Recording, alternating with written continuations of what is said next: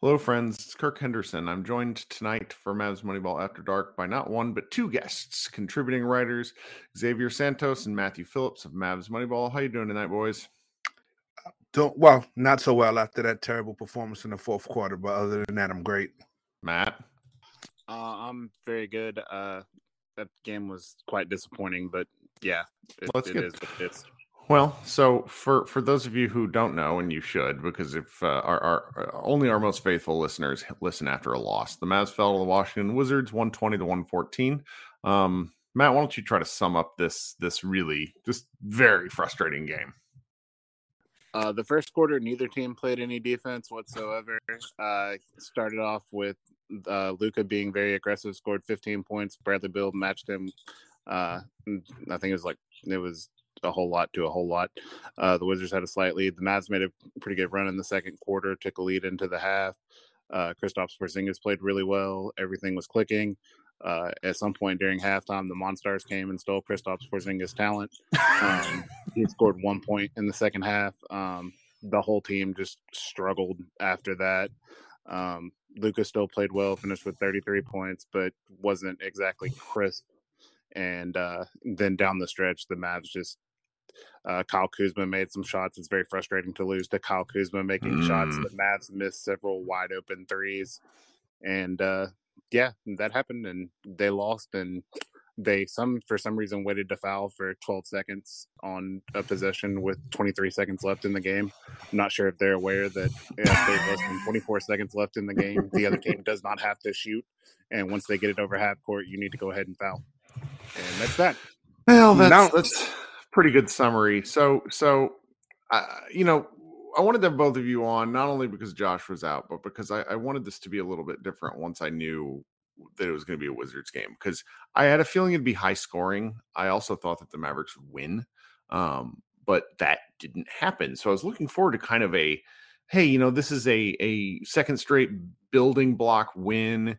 And instead, the Mavs pissed themselves um, and scored 45 points in the second half, 21 points in the fourth quarter. Um, and and I don't even know where to start. And I think Xavier, you're kind of fired up. So why don't, why don't you give us your first take here?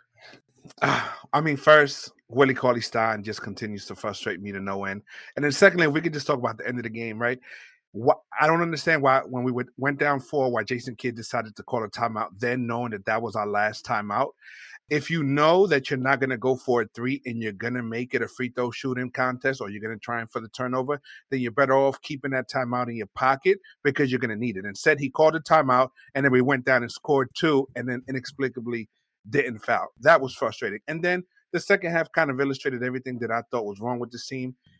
We can't protect the rim at all. I mean, it was a layup line, regardless of who was playing center or power forward for us. That was frustrating. We couldn't contain Raul Neto. I mean, he looked like Stephon Marbury in his prime. He was just getting anywhere on the court that he wanted. And the Mavs really couldn't do anything to stop him. And then we couldn't hit open shots, you know? So when you combine all that and then Porzingis, you know, that game, First half was good Porzingis. Second half was everything that we don't want to see from Porzingis. He wasn't aggressive. He didn't make quick decisions. He settled for some terrible shots. And so it was just, you know, like I said, it was a tale of two halves. And unfortunately, we just didn't play smart down the stretch. Yeah, I'm I'm very I'm I'm I'm very frustrated by this one and I don't know like my I'll be honest with you guys and I want you to tell me if I'm wrong. I place a lot of my initial frustration on the fact that Luka Doncic got hurt in the first quarter and really got targeted all game long. I got a text from someone uh, who doesn't watch a ton of Mavs national national NBA person who basically said his kid trying to end Luka's career, and I basically responded saying, you know, no, like this is a bit of a rope a dope. Like Luka tries on offense and looks like a dying deer on defense, which was a fair like that's a that's I think that's a fair criticism. Like Luka sometimes milks these things a little too much, but then I thought he forced a bunch of really ugly shots. Like there was a 20, like there was a, a just inside the three point line step back shot over Kyle Kuzma. There was after that timeout, he took a three that was a bad three from a bad location. Um, I, I, I, you know, he had a good statistical game. These guys where he's hitting on wide open shots, like this shit is getting pathetic. Hit an open shot, guys. Hit an open shot. Like Reggie Bullock finally hit a couple of big ones, and then Luka hit him right in the chamber. He brings the ball down to his knees and then guns one with the guy finally in his face. And and I just there's there's a number of instances like this throughout the game where Luka's hitting the right guy at the right time, and between his sort of eh play, um, and and then them not hitting open shots, it's just you know, we've we've we got a lot of our con, you know, a lot of our hardcore fans to talk to us. We're like, well, the Mavs are like they're going to start hitting shots. Like, okay, need it to happen. Like, I don't really care how, just need it to happen. Is that unfair of my criticism of Luka or what? No, honestly, that same shot that you're referencing, where he took a step back inside the three point line, that let me know he didn't have his legs underneath him. Now, mm-hmm. I don't know if it was due to fatigue or whether or injury, but that let me know okay, Luka doesn't have his legs tonight because if not, he because look, Gafford is a good rim runner against the average NBA player, a good rim protector against the average NBA player. He can't do anything to stop Luka. So if Luka wanted to get into the paint or had the legs to get into the paint, there's nothing any anybody on the Wizards could have done to stop him. The fact he settled for that let me know something was off, you know, and I don't mm-hmm. know what to blame for that. But you're right because I remember that play clearly. Like you look at Luka's stat line, it's 33 points, 10 assists, four rebounds, four turnovers. So not a bad statistical marker game, but he some of his passing was sloppy. And then I felt that he settled on some shots. Like there were there was a couple of possessions in the first half, like so really like before things got funky, where he took like three shots in a row. And there's parts of this offense where it just it goes and becomes such a slog. And it happened in the fourth quarter where there was no ball movement there was, you know, it's either Luka dribbling or he finds the first person and like KP took a jumper. Like it, it was just kind of encapsulation of a bunch of bad things about this team's offense coming home to roost in in about and it wasn't the entire third and fourth quarter. It really didn't start until about halfway through. And then things just went really, really belly up. Yeah, I on Luka, I, I've given up trying to guesstimate how much he's hurt or not. Um, when I always say like, "Oh, he's hurt, he's hurt," because he acts like he's hurt. He looks like Boobie Miles in uh, mm. uh, Friday Night Lights, and just you know moving and gimping around on his knee. But then also, I, I think we're kind of letting him off the hook there because like right before that, he had just gotten to the rim, put the brakes on, sent Gafford flying, which I'm sure he hit him a little bit, used his strength, and was right there at the rim and finished. That I think he was tired, um, as we have seen often with Luka. Um, he he slows down some at the end of the games as far as he was just out of gas. Um, I don't know this. We may see tomorrow. He may have an actual injury because I thought it looked bad at first, and I thought his reaction to it looked bad. But then, you know, it, it's Luka. Like he he always looks hurt, and then he always plays through it, and then he's mm-hmm. fine offensively for a little bit. So I have given up trying to trying to television doctor him and be like, oh, you know, he has this injury, he has that because um, the one where he banged knees was actually not the one that scared me. It was the one where he jumped and got undercut and came down like his left le- his left foot was on the ground. It looked like yep. he'd been in an awkward angle, and he let that was the one that scared me, not the one where he bumped knees. Yeah, but again, like I said, right before that, this is kind of what uh, a lot of internet fans did with Steph Curry a long time ago in the finals when he killed the Thunder. Like he had the knee injury, then he killed the Thunder, then he came back against the Cavs and struggled. And everybody's like, "Oh, it's the knee injury." Like it, he can't be healthy like a play earlier, and then all of a sudden it's, it, he's not healthy from a previous injury. Like sometimes he just plays poorly, and that's not. And like I said, I'm using Steph as an example, so obviously I'm, that doesn't preclude you from being an all-time level great. It's just I feel like if it's one of the things an old saying, you know, if you're playing, we're judging them as they're playing, and mm-hmm. he he was not as good as his numbers tonight. No, no, and then you know, it's just kind of going through the whole lineup of guys, and, and I, I, had an extended text debate with a particular friend of the show. I don't want to out him, but who essentially was going at Kleber of all people, saying he's kind of a fake Mavs all star. but when we were going back and forth, he was he essentially caved on the fact and said, you know, it's not Kleber in so much as it is they expect what they expect of Kleber relative to these other guys. And and Xavier, you started off the show talking about Willie Cauley Stein and Dwight Powell. And it's it's they just tether Luka to these to one of the two of them, and all the minutes are garbage. I mean, yeah. Willie has a, has this magical ability to finish with the positive plus minus. In 10 minutes tonight, he was a negative seven with two blocks and two turnovers. His turnovers are gut wrenching. A, I, I just got to point that out. And then, you know, you have Dwight Powell also 10 minutes, 0 of 1 from the floor, one rebound, and a negative 12. Um, it, it's, you can't get 20 minutes where I'm pretty sure they didn't share the floor together. So in those, and I'm actually I'm, I'm positive of that because that would be some kind of like like we should call the police if Jason Kidd plays Cauley Stein and Dwight Powell. So let's just assume can't be positive, but that's 20 minutes. Uh, three of uh, or sorry, excuse me, two of seven with four rebounds and a negative 19 from some of your center rotation. That is and and you know I don't want to necessarily blame Kidd, but I'm also not going to not blame. Like this is like an institutional issue. As if you, if you're going to play these guys that many minutes and then be that ineffective, I, I, don't know what else to say. I mean, Gafford, who was a player that the Mavericks could have picked in the 2019 draft, but instead traded out of the thir- their 37th spot and got uh, I don't even remember his name because he's he's not on the Mavericks anymore and was never any good to begin with. And then you see this guy who who bounced around for a while and you know he he was basically available for free and the Mavericks, you know, were one of 29 teams that weren't interested in him.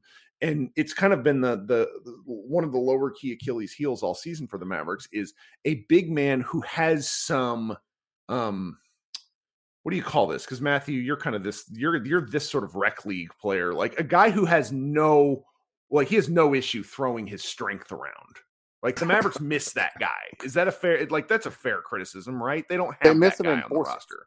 Yes, it's an enforcer. They, it's a basketball enforcer.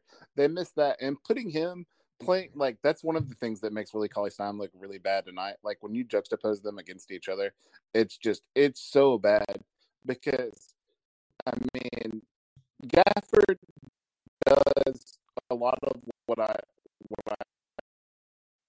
talked about Moses Brown, but except he he combines the like sixth grade tool because to the rim. He knows he's athletic. He knows where his bread's buttered. He knows what he's supposed to do, and he's also got a clue defensively of where to be and how to do everything. Because that's and it's just and part of it like i don't even know if i can necessarily blame kids for playing like it's it's part of it's how the roster is constructed is just i mean we have so many centers and none of them are good like he he kind of has to play some of them some and i'm not one to let Kidd off the hook here i'm not a huge fan but i mean like at some point if you say you have to take them off the floor you have to say who you're putting on the floor in place of them and i mean I, I like maxi but I think like obviously a ton more. maxi is much better than the maxi is a completely different caliber of player than either one of them.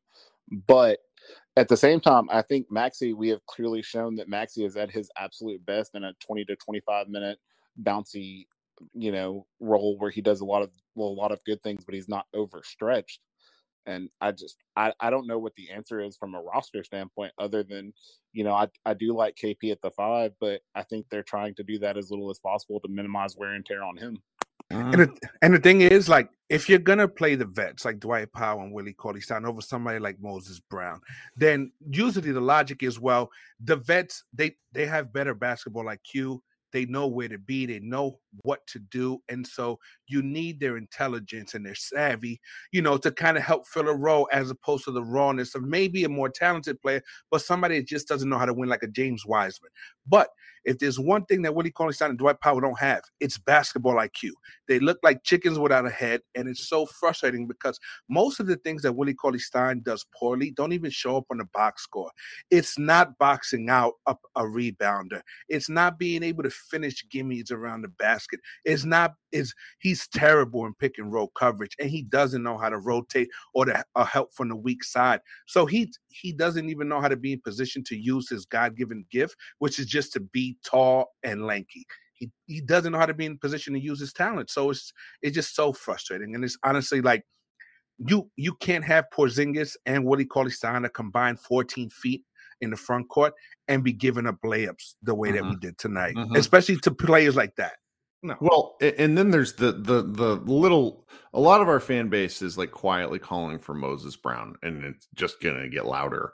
And mm-hmm. people who are in practice every day including like various members of the Dallas media are like guys this isn't a real thing. So one of two things is is going on there. Either Moses Brown is that unbelievably bad that Kidd doesn't feel like he can put him in the game, which I, I kind of think might be the case. Like we you just talked about how Willie's pretty bad on rotations. I have a sneaky feeling that Moses doesn't know what the first rotation is, let alone the second rotation. That's just that would be my guess. I, I have nothing to back that up. No, you're um, probably right. You're probably either right. he either he doesn't know that or the other option is Jason Kidd is that bad of a coach. Those are your two options with this. There's no downside to playing him otherwise. And I don't think Kidd is that bad of a coach. I know we kind of beg to differ on that. I know we, but you know, in terms of what he's like with what his options are right now, that's kind of what's happening. And so until they go and get a, a big that can play some of those minutes, they have to play more Porzingis at the five, which brings us to to probably the last player that we should really talk about in Porzingis, who it's so interesting. He had 12 points, four rebounds, two assists, and I think two steals in the first half. And really, he was a plus 15. Um, he finished the game negative two, which means he didn't do anything worth a shit in the second half. And I don't know how much of that is on him. I thought that offensively, the Mavericks gave him some pretty good bones. I thought the Clippers did a pretty good job on him, or not Clippers, the Wizards did a pretty good job on him in some of the spots that he likes to get to. But this was where you saw kind of the lack of second ball handler that knows how to pass besides Luka, um, where there were no easy rim looks for Porzingis in the second half. And that's one of the things that's really been boosting him is getting these really great looks deep in the paint uh, and and just off of cuts. Uh, the the and and that just went away. What do you guys think, Matthew? Okay. Uh, the the first thing with that is I do think we need to give some credit to the Wizards here. The Wizards are a much better team than we're oh, yeah. like they are right now. Um, the Wiz and they're also something uh as of at least the last week, they were something like elite defensively. Like they're like top five in the league in defensive efficiency, I believe. That could be wrong, but I'm pretty sure it's right, or it was as of like a week ago. But the thing, they also have a lot of very versatile defenders that can bother him, mm-hmm. and mm-hmm. they like they made adjustments. They went into the half and they made adjustments. I thought in the first half he was great. I thought he was a lot more decisive, and I thought they gave him a lot of more complicated looks in the second half. And then I'm also I'm gonna step back one thing on the Moses Brown thing. Not only does he not know the first rotation, he doesn't even try to make it. Like I watched a bunch of Oklahoma City Thunder games last year because I thought they were just a beautiful chaos experiment. And uh, he uh, he he he plays like a six like he went to a sixth grade big man camp. Like he plays within three feet of the rim at all times on both sides of the court. Like he does not move out of there, and that just doesn't work at the NBA level. Right. Um, but back to back to Porzingis, he uh I mean, I just I thought they gave him more complicated looks. I thought they did a better job on him, but I also thought he was much less decisive. Um, there was that post up on on uh, Kispert in the first half where he took the one power dribble and then shot the little floater from like maybe five feet was just such a good move from him. Like he was decisive. The first post up against Beal where he drove to his right, which I thought would make you happy, and then got fouled. Like he was just he was very decisive in the first half and through a combination of his own being less decisive and the Wizards giving him tougher looks, the Mavs are at their best when he catches the ball and does something with it immediately. And I thought Great. he was a little more surveying the court and stuff in the second half and he gets scared off. Whenever there's a traditional big next to him, that guy's defender is usually shading a step or two towards Porzingis. And if Porzingis sees that second defender there, he isn't as aggressive trying to get into the paint because he just assumes that his space is going to be cut off immediately. And that's when he usually settles for like those ugly turnaround jumpers. Mm-hmm. Um, so that's why it ideally the best version of this team is with him at the five because if you can literally space around the three point line while he's posted up, well then he has his pick of what you know of which way he wants to make a move and he feels more confident about attacking the basket as opposed to seeing the second defender just getting scared off and then settling, you know. So I completely agree. Um, on that, I'm just going to add one thing on that. He I think part of the reason he's scared is because of all of the lower body injuries he's had. He doesn't like the traffic there where he's worried he'll land on somebody. Well, it's interesting though. Like Josh Bowe wrote a really good piece about how Porzingis passing has both been better and also kind of key to the Mavericks offense. One of the things I wish he would try is I almost wish he would try to drive into more traffic because it sucks in the defense more. And I would I, I, wouldn't hate him trying to kick out of drives every now and again. He makes some really good obvious passes, which I know we shouldn't pat him on the head for, but frankly, like players aren't good at this sort of stuff if it's not their natural inclination. And I've seen some growth from him in that area. And I wish he would drive and sort of, you know, attempt to force the business that way than taking some of these 15 footers. Like I just can't stand the 15 footers it's when they go it's it's awesome but when then they don't go sometimes they're off so much it's like a it's it's almost like a turnover and i know that's that's not really measurable it's just i'm to the point now in kp's game this year where i feel comfortable if he takes some shots that are a little uglier than i am and i wish he would kind of forego this mid-range diet at least that's my opinion no, I agree, and, and then part of part of the benefit of him getting deeper into the paint is that if it forces the defense to kind of send help, then that mm-hmm. creates the wide open three. Instead, now what he does is he'll have it in the post, and then the second defender won't commit to, to doubling KP, will kind of be in, in no man's land. And then when KP tries to kick out, it's an easy closeout for the defender, and there's no space for the shooter to get the shot off, and then the offense stalls out. So that's why he needs to be more aggressive about taking just a step or two closer to the rim, forcing the help, and then passing out of that and then I think it'll be a lot more free flowing on offense for us. I think that also it's a symbiotic relationship there is because and I think Reggie Bullock was acquired to be this guy, but we don't have a sniper. Like there's nobody on this team that a team comes into, and if there was, the closest thing would probably be Porzingis that teams are just terrified of shooting. Like we don't have a gravity defying shooter that everybody is just like, oh my god, we cannot leave that. Like it's a it's a four alarm fire if that guy gets an open look at all. Like, I mean, if you were going to say that as the other team, if you're like, don't let this guy get a shot, would it be? It should Maxi? be Timmy. No, it should I mean, be Timmy. Be, but, but Tim hasn't shot like quietly. Ooh. This is another thing. I mean, not Tim, quietly. The man is 27 of 85. I wrote this down over his last five well, games. Well, the that's terrible. Is, so he, like, we all credited Luka for his shooting renaissance, but he very publicly talked about how much Rick Carlisle helped him shooting and he's also shot about as well with Luka on and off the court the last two years. And he his shooting numbers and everything look a whole lot like New York right now.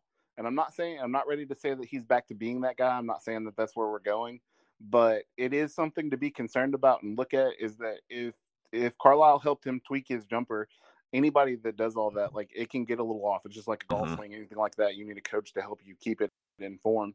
And if Carlisle was the one was his uh was his shooting doctor that was keeping him informed, kind of like Holger used to be for Dirk, and now Carlisle's gone, that is a legitimate concern. Well, at least we didn't lock in lock him into a four year deal. So, oh wait, shit, actually well, we did. And look, we're gonna do the same. And look, can I get off one hot take, Kirk? We're gonna overpay the hell out of Brunson. And look, I love Jalen Brunson, right? You I just mean like relative my, to market value. Yeah, yes, I know because it because he's more valuable to us than he is to the average NBA team because we're so thirsty for secondary ball handling and playmaking that for us, you saw the effects of him not playing tonight with a lot of those empty possessions where if he mm-hmm. was there, those don't occur. So because of that, we're like, hey, give him all the money in the world. The problem is to us, he's that valuable. He's not that value. I doubt he would get whatever we're going to ultimately give him on the open market. And so we're going to end up with a contract where, look, he's unless he's a borderline all star, he's never going to live up to that contract. Timmy's never going to live up to that contract. Dorian Finney Smith, that we're going to have to extend this offseason, he's probably never going to be as good as he was a couple years ago. He's never going to live up to that contract. So when you have three, four, five contracts that aren't valuable contracts, that's where you get into trouble because you don't have picks, you don't have trade assets. How do you get better? So I know that's a, that's a conversation for a different day. Sure. No, but, I know what you mean. I mean, I see like, it coming these sorts of losses and, and again like like sometimes i come into these games spit and fire but i was kind of multitasking during the game and i'm i'm mainly just disappointed because you know we had a couple of days where you wrote a, a pair of articles that pissed a lot of people off. Yes, i wrote I an article that was not really like like i i believe it in the sense of i think the mavericks are capable of going somewhere if they make some changes because the west is such a shit show uh, but I, I, I, this is a good example of like you just need like if they would have won this game, we would have come in and we probably would have talked about how all right they need to clean up their defense. They have some guys who are hitting some shots, and once those shots start falling, yada yada yada. We're just on game. This was game 18, and the shots aren't falling. we're one fourth of the way through the season, and for particular players, the shots aren't falling enough. It, you're not going to see such a rever- uh, uh, what do you call it regression to the mean to where the Mavericks are likely to shoot like 50% from three point for a month. Like, could it happen? Of course it could. I think expecting that to happen, which is what an aspect of our fan book or uh, fan base believes, is is child's play. Like it, that's the sort of thing where you get into the weeds of the data, where it's like, oh, this is going to be a pretty good game for their for their offensive rating. Oh, but they still lost by six. Shit. Like like these these things, you know, uh, the win expectation stuff drives people crazy. It just does. It drives people crazy in football too. But but it's the sort of thing where you you you need to see enough play against some of the mid-level teams of which the Wizards I think are one just like we're one where you want to see some areas for growth. And so to beat the Clippers the way they did is a, is a really nice step forward. To lose to the Wizards like this is equally as big a step back. Is that fair? I I don't think the see, my thing. I don't think the Clippers one is a step forward because that Clippers team isn't good. That's a play-in tournament team. They're going to finish between seventh and tenth in the Western Conference. That's so that's not a per, that's not a perennial playoff team, right? So my whole thing is look, and I know I've disagreed with some people on the staff and even on internet where they say Cuban's cheap. What we need to do now, we need to churn that 15th roster spot because if Moses Brown isn't good enough to get in the game, we'll cut him and bring in another big man. Sure. Bring in Marquese Chriss. Bring try to get Marcus Gasol from Spain. Bring in Aron Baynes, Bring in any number of big men. Bring them in on a 10 day and throw shit against the wall and hope that one of them can be a Daniel Gafford. Because imagine what we would look like with a Daniel Gafford or just mm-hmm. anybody that could just rebound, play solid defense, and catch an alley oop and finish. And we don't have that. And you should be able to find that on the scrap heap. Guys like Daniel I mean, Gafford come a dime a dozen. The yeah, Wizards found a, this. He was a throw in. He was yeah. literally I, a throw in in a trade. I we need to turn that 15 roster point. spot. I completely agree with your point. I would say very clearly that Marc Gasol is not that guy because what we need. I meant Marquese Chriss, the like yeah. the, the former garbage man. It just needs to be anybody. Like just roll. Harry Giles, Harry Giles, anybody. Yeah, actually, I would I would love Harry Giles, but anybody between six ten and seven foot athletic big men, and just say, look, this is what we need you to do: defend your ass off, roll hard to the rim, set screens for set good screens for Luka, then roll hard to the rim, look for the ball, catch it when he throws it to you, and dunk. Mm-hmm. The end. Mm-hmm. Like it's it's not complicated. And then Kirk, this is kind of backtracking again, but what you were talking about, that's the gambler's fallacy. Like if the true talent level of the Mavs is as far as shooting is say they're a 38% shooting team, like I'm just picking a random number. The a lot of people will be like, well, if they've shot 33%, then next time they're gonna shoot they're gonna shoot 43% for the same amount of time to make up for it. That's not how it works. Regression works too. If they're a true talent 38% shooting team, we should expect them to shoot 38% going forward, not high enough above 38% mm hmm to get mm-hmm. the average back to 38. That is the gambler's fallacy, and that is just wrong. Anybody that has been through a statistics class should understand that. And it's just, I, I don't First of all, statistics was really fucking hard. My yeah. wife dragged me through it because I'm a moron. This shit is difficult. All right. Let's see what they shot. Okay. They were they shot 37% as a team tonight. Like this was not a bad three-point shooting performance. They only turned the ball over 7 times. Like they really had to fail in in in a particular way. I'm going to see if I can find points in the paint while we're standing here. Um oh yeah, the Wizards had 60 points in the paint. Good good lord. That's a ton. Jesus Christ. That's a ton. You should not be allowing 60 points in the paint. And the thing was, a lot of those, it wasn't even like they were contested shots. It was literally layups. It looked like a layup yeah. line out there, Kirk. And that's Kuzma so infuriating. Oh yeah. Bro, but that's where that's that's where this idea, and this is not to kick him. I I want to I want to under like like I want people to understand like this is who he is. Porzingis was brought in to be a different player than he actually is, and then he is still sometimes expected to be both, and it's just not fair. Like like Luka was getting targeted, and so there's just like like rim run after rim run, and like Maxi is a better help defender than he is rim runner. Like this team, it just when things go badly for this team, they go badly in a way that I don't think they're structured to patch the holes in game. The way Kirk, you know, And and don't forget, we gave up a lot of open good looks to the Wizards, and they didn't knock them down. If they if they hit some of those looks, it's this probably isn't even a close game. And, and that's that's my frustration with coaching. Right on defense, you sh- you don't want to give up layups. You don't want to give up threes. You ideally you want to give up contested long twos. That's what you want to force the opponents into. What do we mm-hmm. give up? We give up wide open layups and wide open threes. So exactly what are we doing on defense? What is our scheme? Failing. What is our mentality? What we are we taking failing. away? Because we don't force teams to play left-handed. We allow them to get whatever it is that they want, and we're at the behest of whether or not they hit shots that night. That's not a way to play defense. And unfortunately, yeah. I don't see anything scheme-wise to where we're taking something away or forcing them to go to their plan B, plan C. I just don't see it. And that goes to coaching. And someone smarter than myself, like Iztok or Josh, can probably point out what we're doing on defense that allows those types of looks. I just know we're giving up those type See, of but looks. They still gave know? up those looks last year, and that's why it's more personnel for me. That's really why it's more personnel yeah. for me, and, and and that's why I think if they're if they're gonna actually do something this year, it's gonna be shifting up the the, the roster. Like they just can't keep trying this. Well, it, part of it is Luka's got to be better defensively. Like one of the things I am the defender of Luka defensively more than just about anyone. I still think that his ceiling when he does things is not nearly as bad as people think. Like I still think he's solid. But one of the big issues is that the thought, the differentiator between him and Trae Young is that he is not a problem defensively when matched up with virtually anyone because of his size and everything. When they ran a pick and roll late where they ran it with KCP and uh and Beal to get Luka on Beal and the Mavs were absolutely terrified after they switched it. Dorian came and Dorian had to come back and re-switch it with essentially, and it left I believe it's Kuzma open in the corner. Like they they didn't even switch it. Like Dorian just came back and was like, "Yeah, I'm coming back," and just we're leaving him open. We like literally rather than try to have Luka defend Beal one on one for a possession with help shaded that way.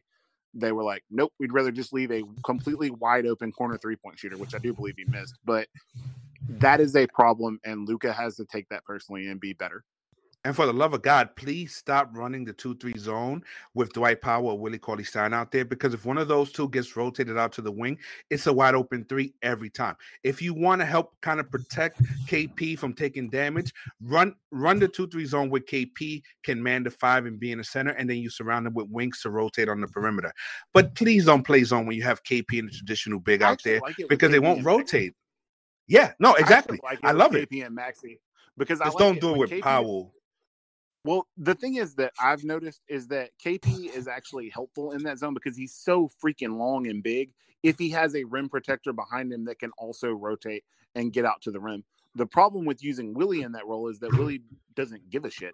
Like, and so it doesn't like he's literally he's like playing like I talk about and I mean I understand that there's a gigantic chasm between playing pickup basketball and playing sure. the NBA, but he is the big tall guy that just comes and gets invited to pick up games because he's a big tall guy and is super athletic. Like he just he doesn't care.